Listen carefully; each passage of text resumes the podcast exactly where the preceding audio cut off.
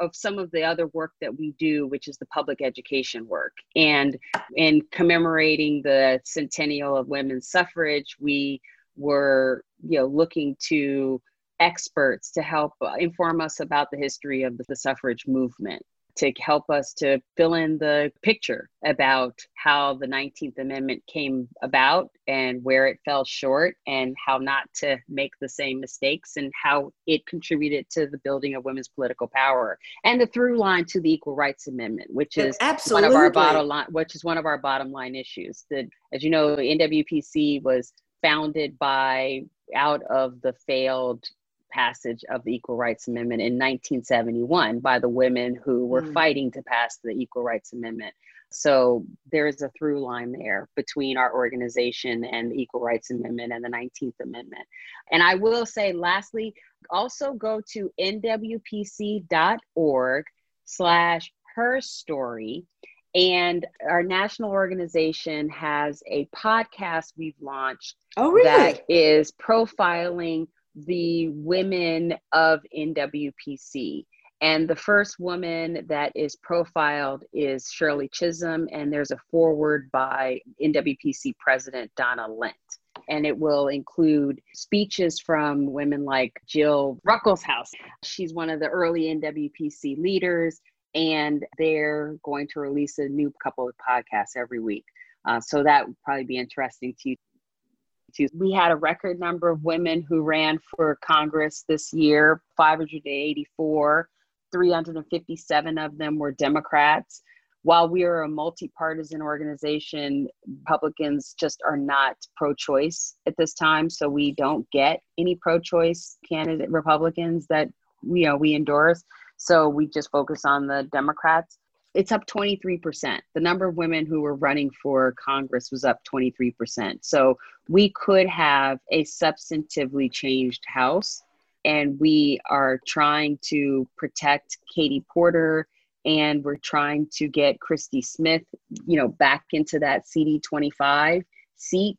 And that's Katie Hill's. That was Katie Hill seat, yeah. And we'll also know what that top of the ticket did to down ballot, because this is the first presidential election where all of these races are aligned on the ballot. And we're really worried that there will be ballot fatigue and that people will not vote down, keep going down their ballot, scrolling down. But who knows, because people are voting from home, maybe that will counter some of that ballot fatigue that people have. And maybe we'll still see high turnout down ballot.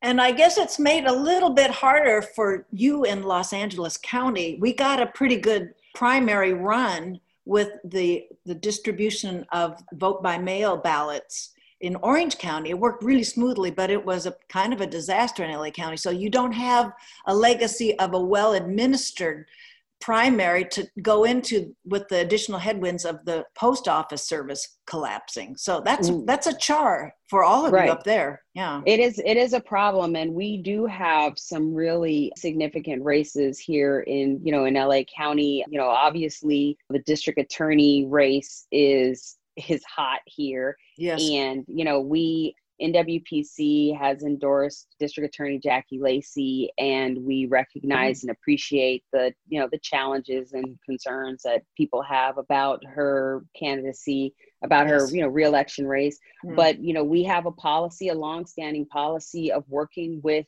women who we have endorsed and worked with in the past, who continue to legislate consistent with our bottom line issues. We have a longstanding history of working with those women to ensure that where they are falling short, we are trying to support them to make sure that they're addressing the needs of the community. And we only endorse women. We do not endorse men, absolutely at all. So we have taken a position in that race.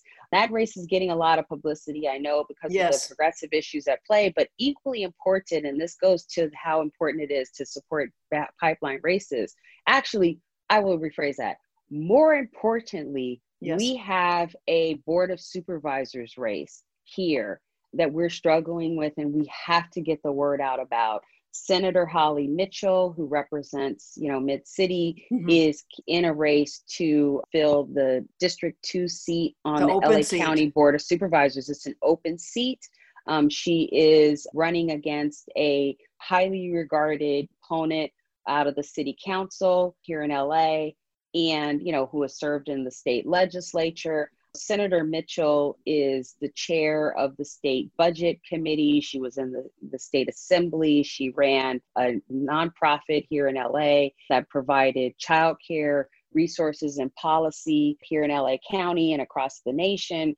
And if Senator Mitchell is successful,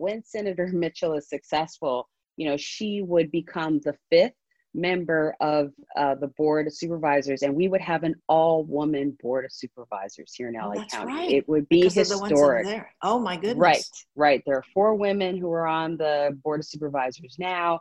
Holly Mitchell would become the 5th. This is such a monumental and important campaign. The people don't appreciate the power that the county has. If LA County were a nation, we would have the 9th largest economy in the world, behind California, if it were a nation.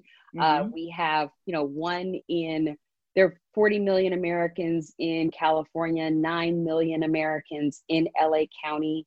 So, we have an incredible population here in the county. The county is responsible for providing a multitude of resources and services to individuals. And unfortunately, the Board of Supervisors races just don't get the kind of look that they need. You can attest to it there in Orange County. You all have a large county as well. So as we're faced with what's happening with the pandemic, how the county, leadership becomes the driving force around, protecting your citizens. And so, we really are doing a heavy lift around trying to get people to become knowledgeable about this Board of Supervisors race.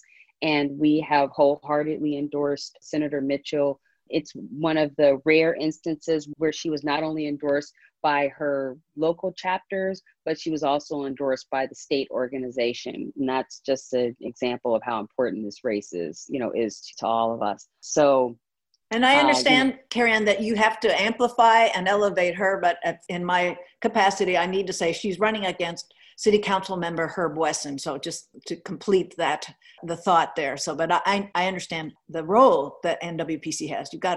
It's all about your candidate, but I need to insert that that's the candidate that she's opposing. So, right. See, one thing that we were looking at and we didn't get a chance to really get to, because again, capacity, is the sort of phenomena of attacking public health officers, and particularly women, and the challenge to women's authority as public health officers. We definitely feel like there's something there. We've seen some articles written about sort of how women public health officers were received versus men, and the particularly personalized attacks that were made on women public health officers. I know you know that from Orange County because yours resigned. And nationally, we were seeing story after story of women public health officers who were just being attacked. It had an air of misogyny to it.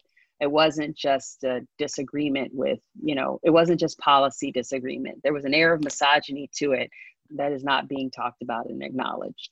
And I'll put that bug in your ear, as something to look at too. It's hard to watch other people's public health officers when we're all trying to sort of make sense of what we got to deal with locally. And what I loathe about even our local NPR affiliates, they never get it right. They say that Nicole Quick was threatened, and she resigned because she was threatened. She resigned because her Board of Supervisors threw her under their bus. So when journalists are that lazy, the misogyny of it too. And especially it was my Board of Supervisor that I know exactly what moment it happened. It was the moment it was in the meeting where she was doxxed.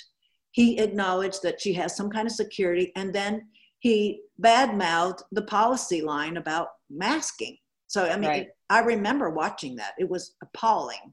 Right. So I want to thank you again, Karriann Farrell Hinds, for being on the show today. It's been such a pleasure. Thank you for having me.